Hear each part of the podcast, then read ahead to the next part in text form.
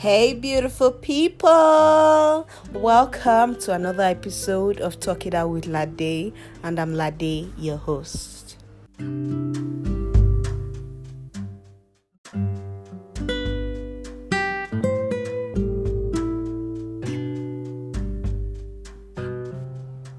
Guys, it's episode 2. Thank you so much for tuning in again, and before we go on, I would like to thank everyone that listened to my first episode. I really appreciate your comments, your reviews, the feedbacks, and advice on the episode.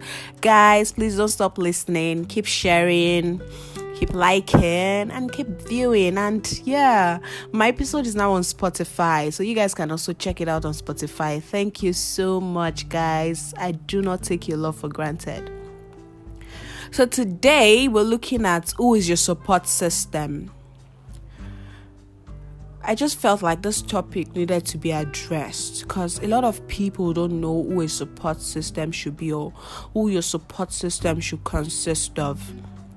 So looking into the importance of having one and who your support system should really be. But before I proceed with the episode, I would like to ask who your support system is. Like, who are the people you view as your support system? And how do you pick your support system? Guys, do you even have a support system? I'd like us to ponder on these questions while the episode goes on. And when you're done with the episode, I'd love to know your answers to some of these questions. That's if you're up to sharing them. But I would love if you guys will share your answers to some of these questions. I actually believe that as humans, it's important that we all have a support system. You know, people that come through for us when we need help, those we rely on, those that bring us up when we're down, you know, those that help us, those we go to for one thing or the other, for advice, you know.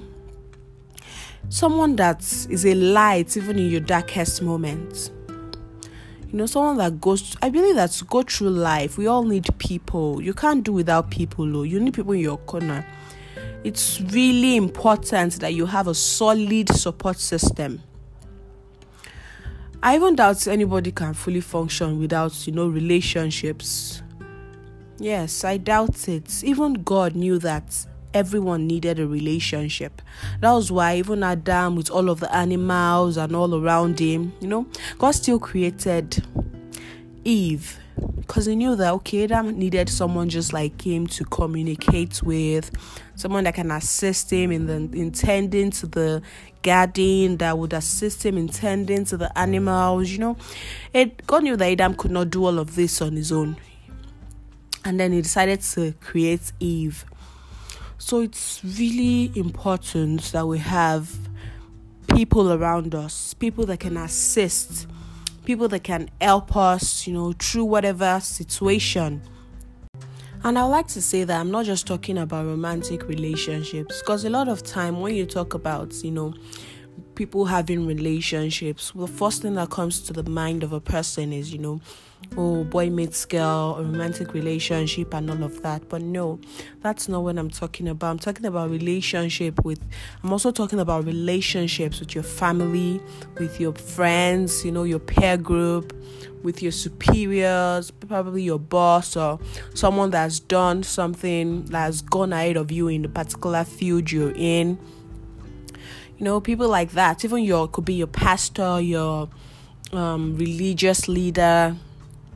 Just someone that can give you some sort of advice, and it could even be your therapist. You know, it could be someone that you can find some sort of, you know, help from.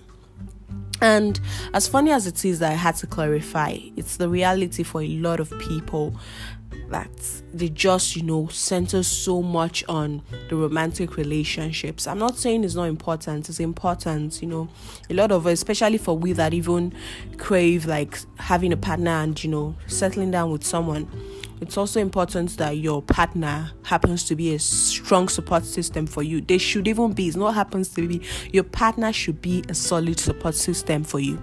But I'm not saying that I'm not also of the opinion, rather, that they are the only support system you have. Because if you're saying that, are you saying that single people cannot have a support system? For single people, I believe that your support system should come from those around you, people that are really close to you, you know, like your family, your friends, people that give you some kind of help when you're in need. Yes. And I had to, you know, talk about this because this episode was even inspired by a tweet I saw where the girl was saying something about how she really feels for single people and how they're able to cope without a support system, and she wonders who they talk to, who they, you know, who helps them through certain situations. And I felt a little sorry for her because she seemed like she felt if she wasn't in a relationship, then she was alone. Like she wouldn't be able to have anybody in her corner. And it's quite a sad thing to think that all of her validation comes from a relationship. And that girl, that tweet she made, it's the way a lot of people in our society think these days. Like if you're not in a relationship, they begin to, you know, look at you weird and, you know, say all sorts. Even all these aunties and, you know, so-called uncles also, that'll see you, maybe you go home for the holidays, or you just go home for a while. And then the next thing you're hearing is, or even if they see you wherever it is, when are you going to have your husband? When are you going to bring your husband? Or when are you going to bring your wife home? Some people don't even care about how your career is going or how your business is going.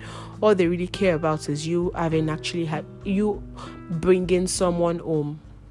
And being as a relationship for people that like one, like I said earlier, is amazing and all of that, but it shouldn't be where, you know, we draw all of our validation from. And talking about all these aunties and uncles, I was listening to a message yesterday that said, you know, if all these your aunties and uncles, when they ask you next time that when are we coming to eat jollof rice, let them know that yes, in their house, they can cook it in their house if they want to have it. So they should stop pestering your life. You know, all these things will get to someone one way or the other.